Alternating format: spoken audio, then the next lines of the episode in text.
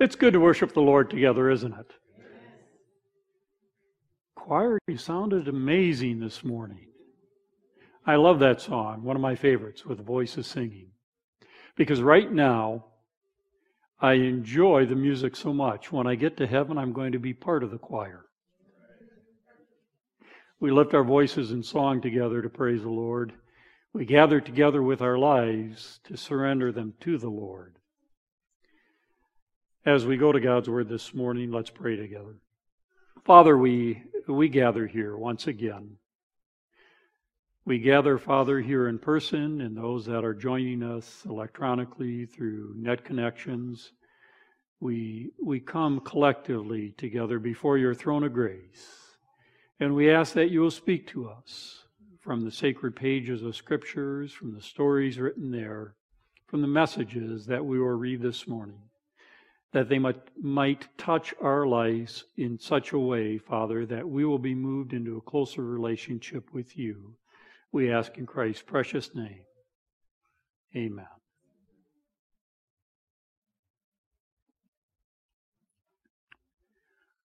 We live in a time of message saturation. Do you know what that means? Maximum saturation is like pouring water in a sponge. It can only hold so much, and you can keep pouring, but no more is going to go into that sponge.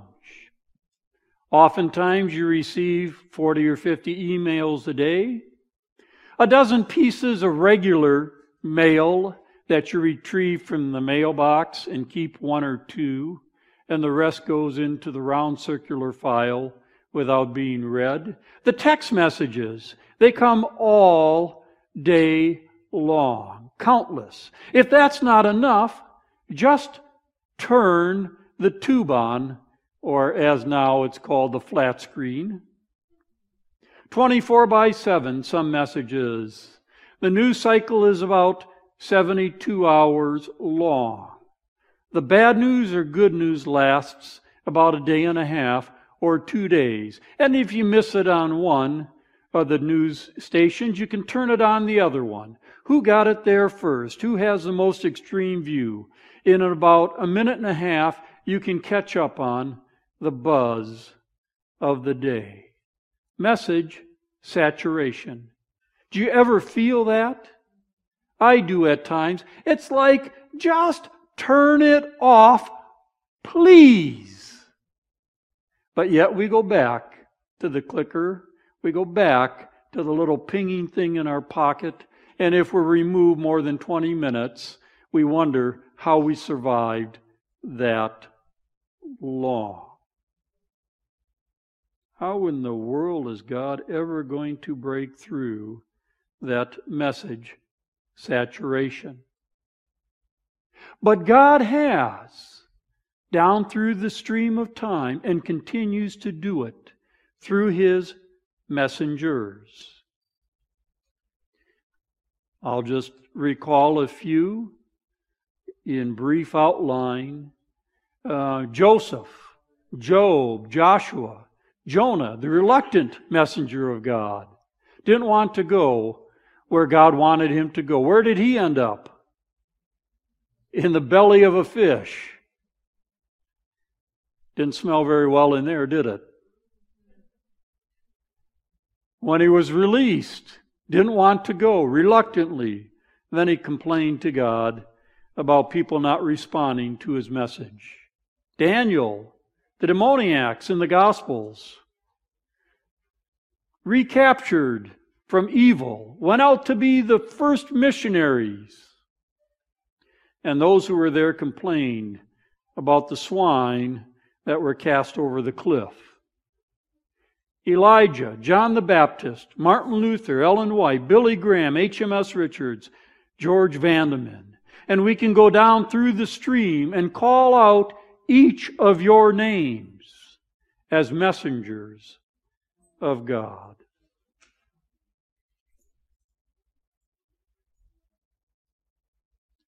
God needs you to be his messenger today.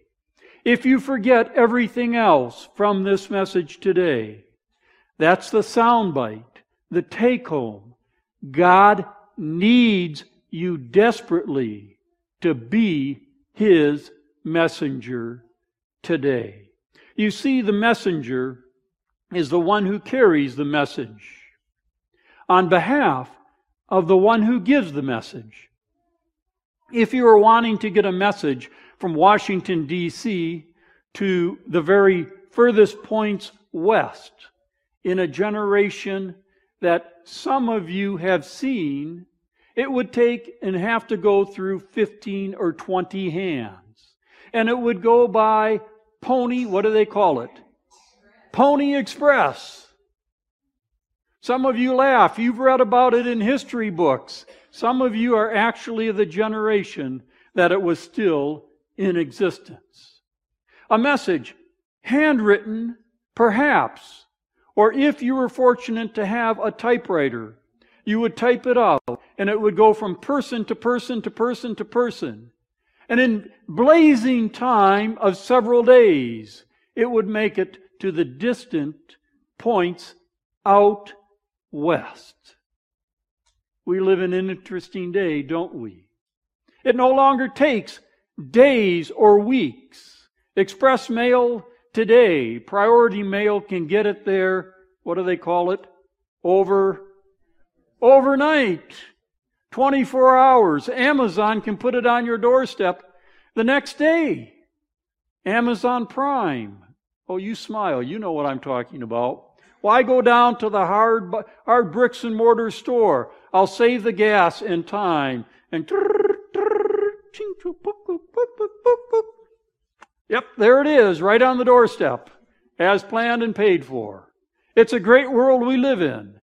No longer do messages take days and weeks. It's now measured by hours or days. Or wait a minute, minutes. Or wait a minute, seconds. It was impossible in the days when I was born. And I'll have you bear in mind, it hasn't been that long.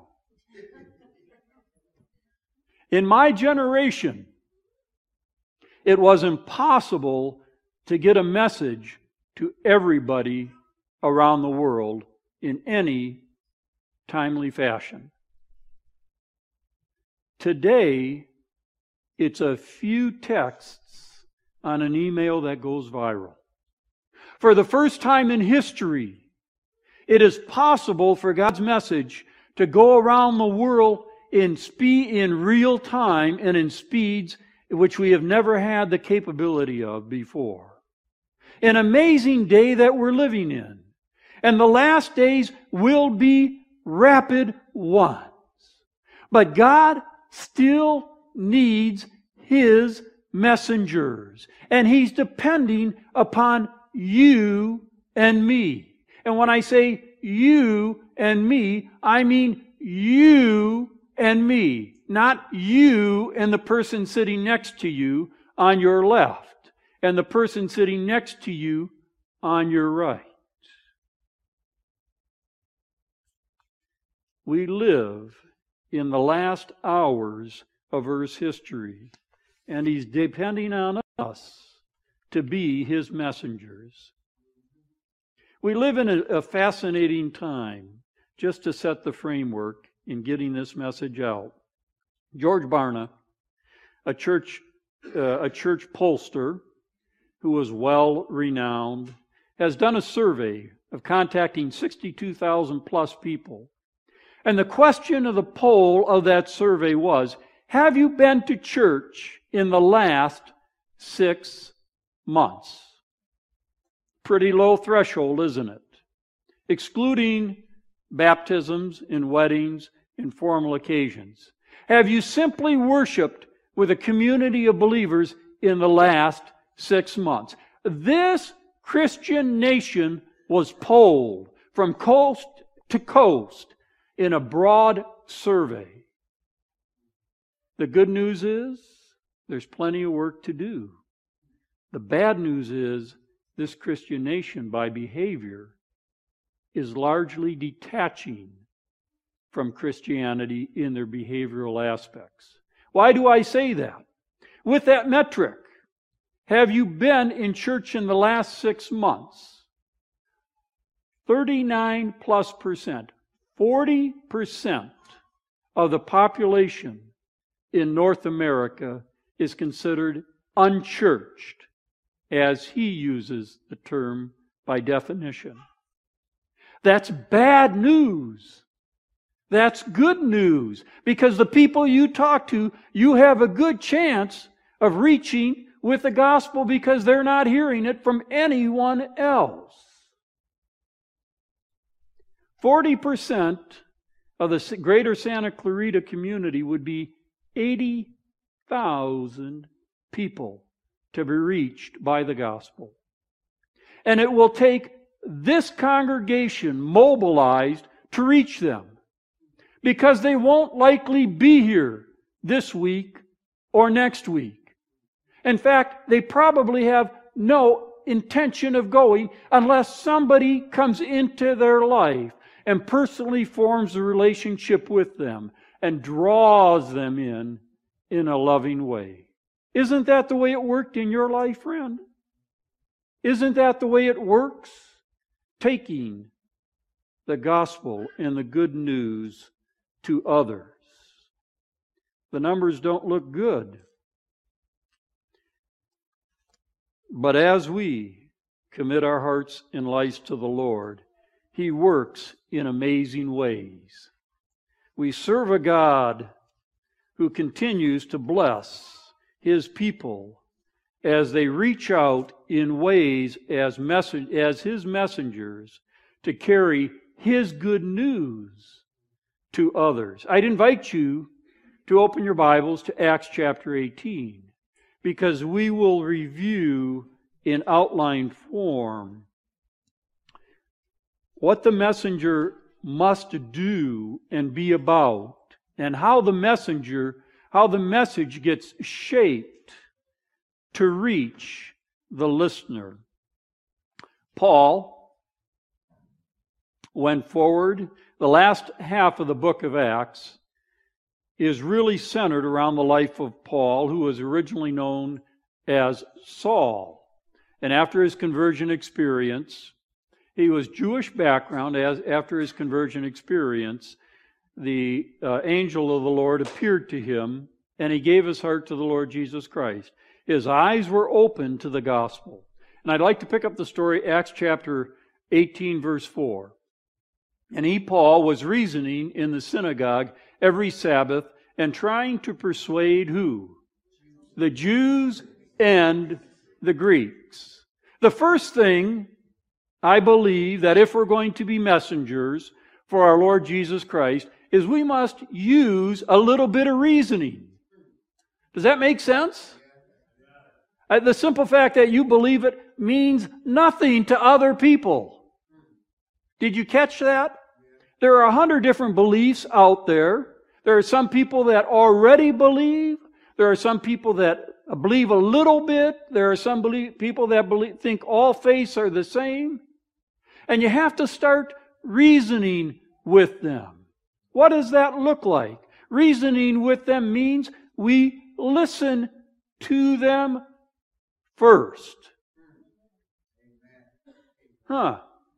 How are you ever going to tell them and convince them? If you listen to them first. How do you know how to reason with them? If you don't know how they're reasoning. How do you know how reasonable they are? Where is their background?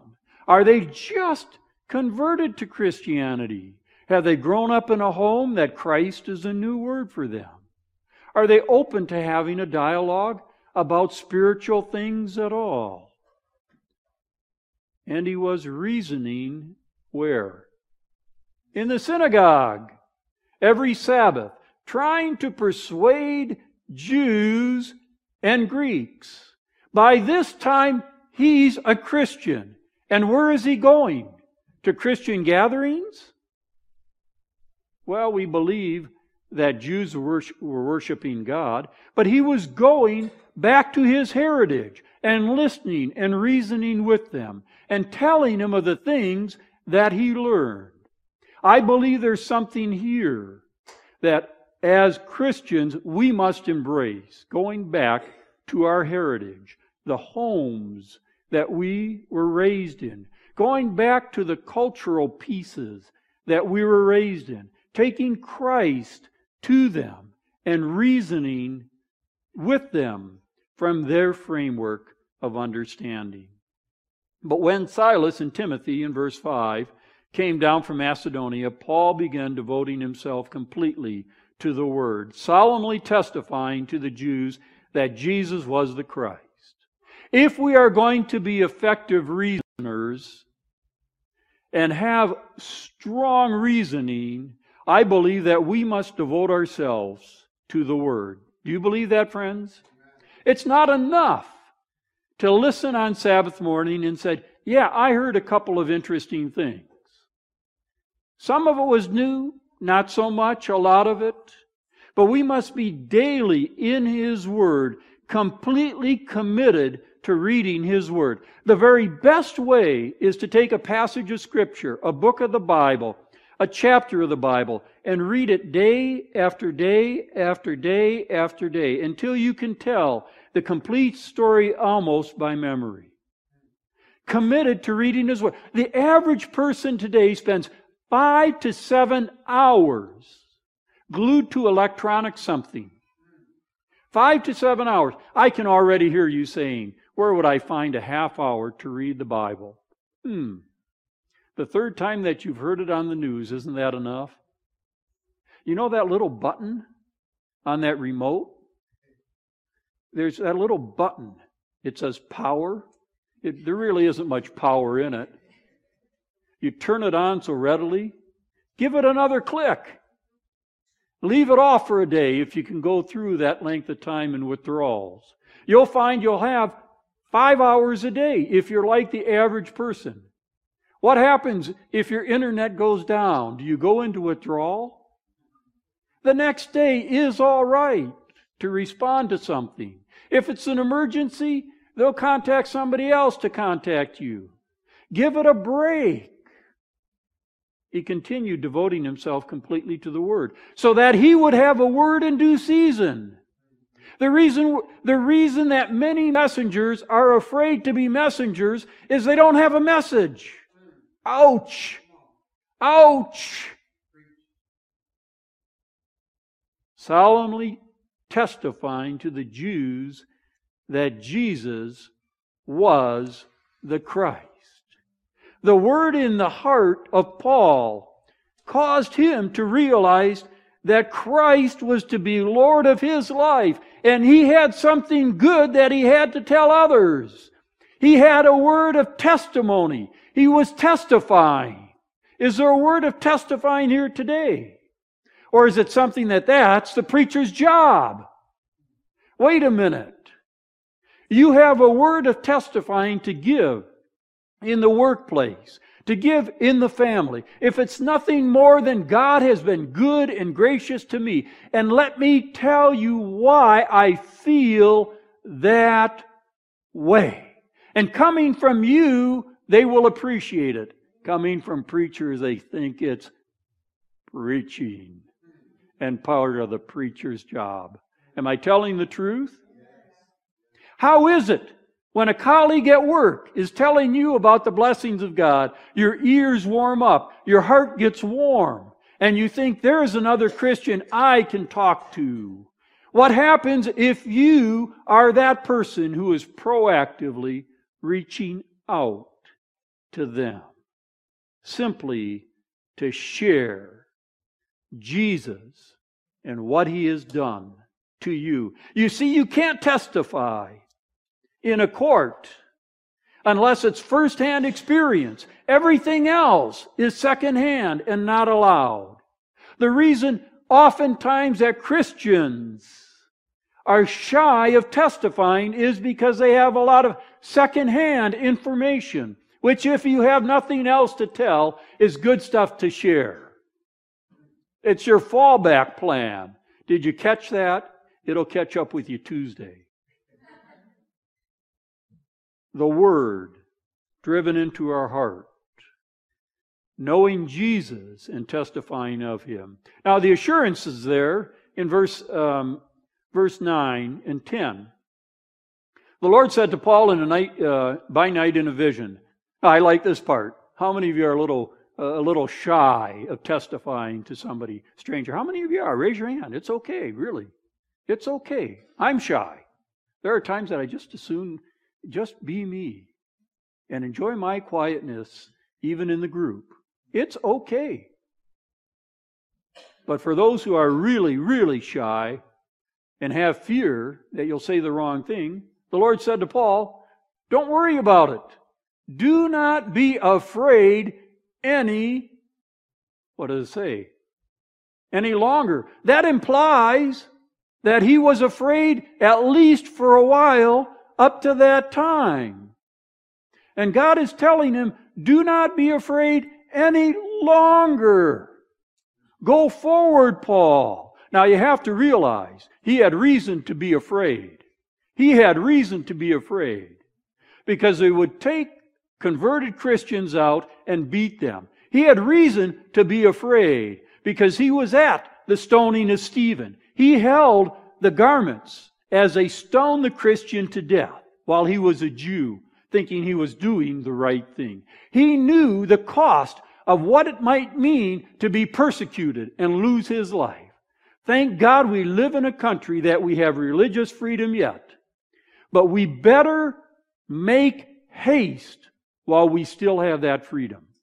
There are people in your community, in this community, that we need to be proactively reaching.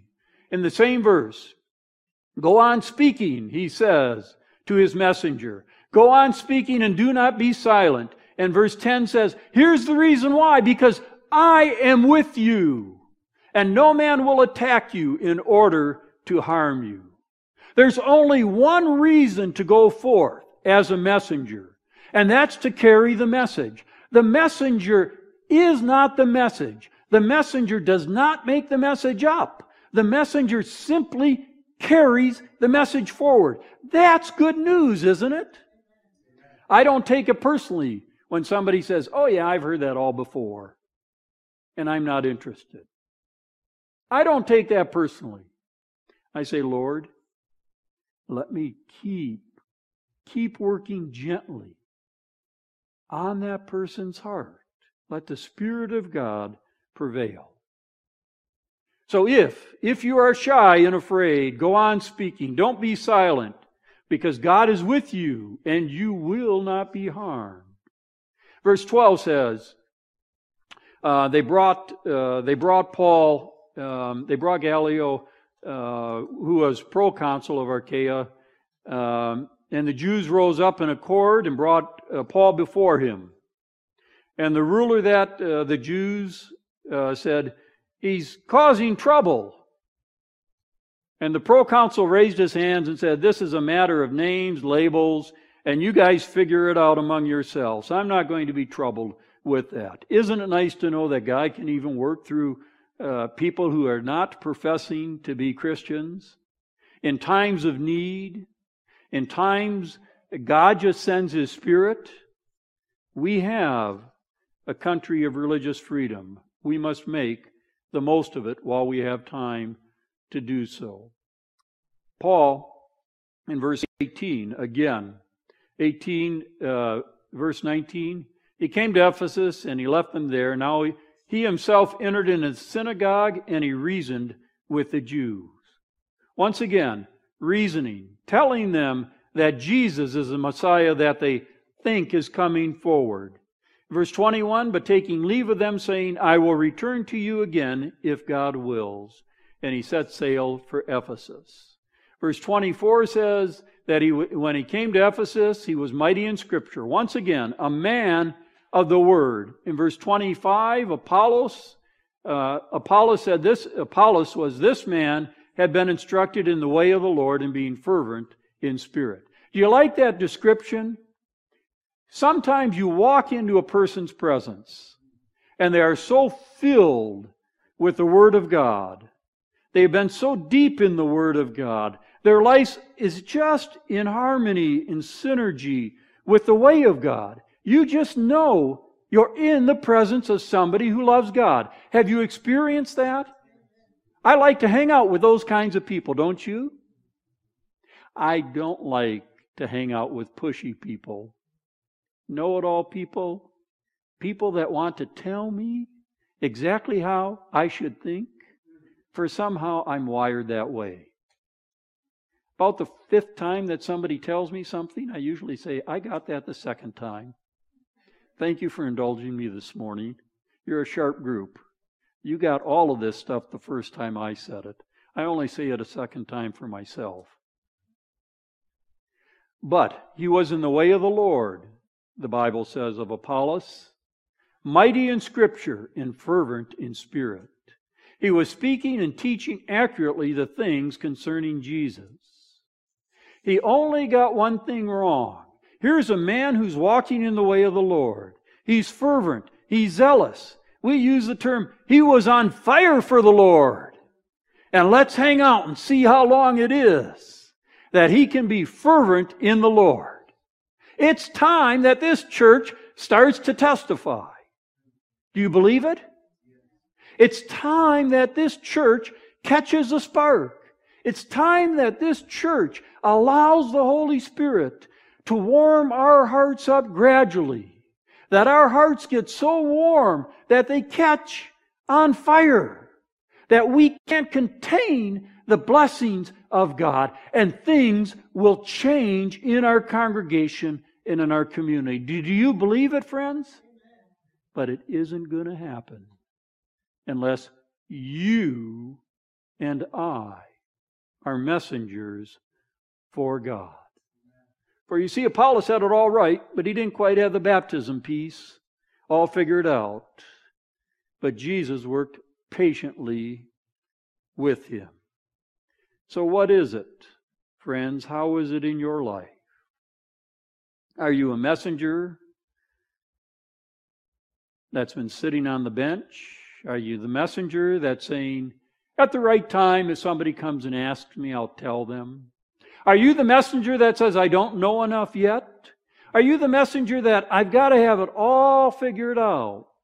Are you the messenger that says, when somebody asks, I'll call the preacher, and that's all right. I'll go with you. Call me anytime. I love to meet new people. You invite me to your friend's house to tell them about Jesus, and I'll do it ever so gently. I'll make you proud. You invite me. I like to meet new friends. We'll go together. Are you the person that says, in the right time, I'll do it? I think Paul's approach was he was proactive. He went to the hard places. He went to the Jews. He went into the difficult spots. He was a man of the Word. He was walking in the way. The God of Paul, the God of the book of Acts, is alive and well today, friends. How is it working in your life? Will you be his messenger? I want to share with you for two minutes.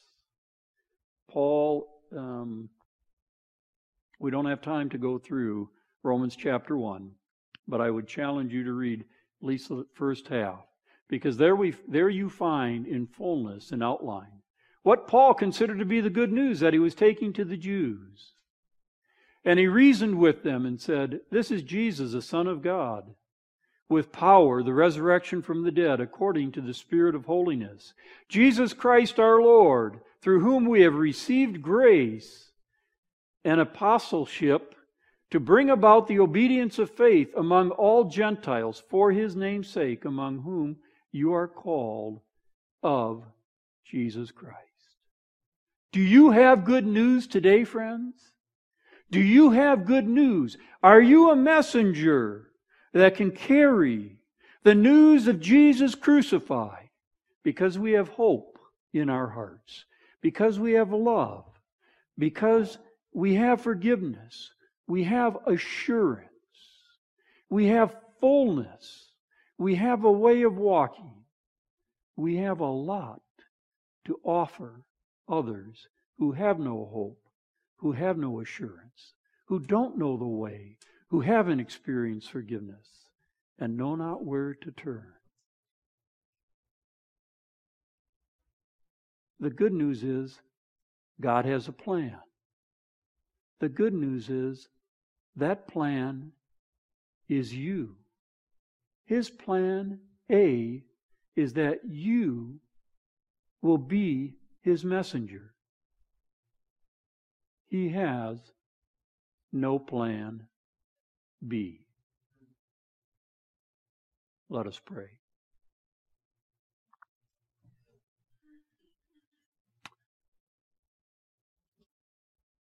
Father, you sent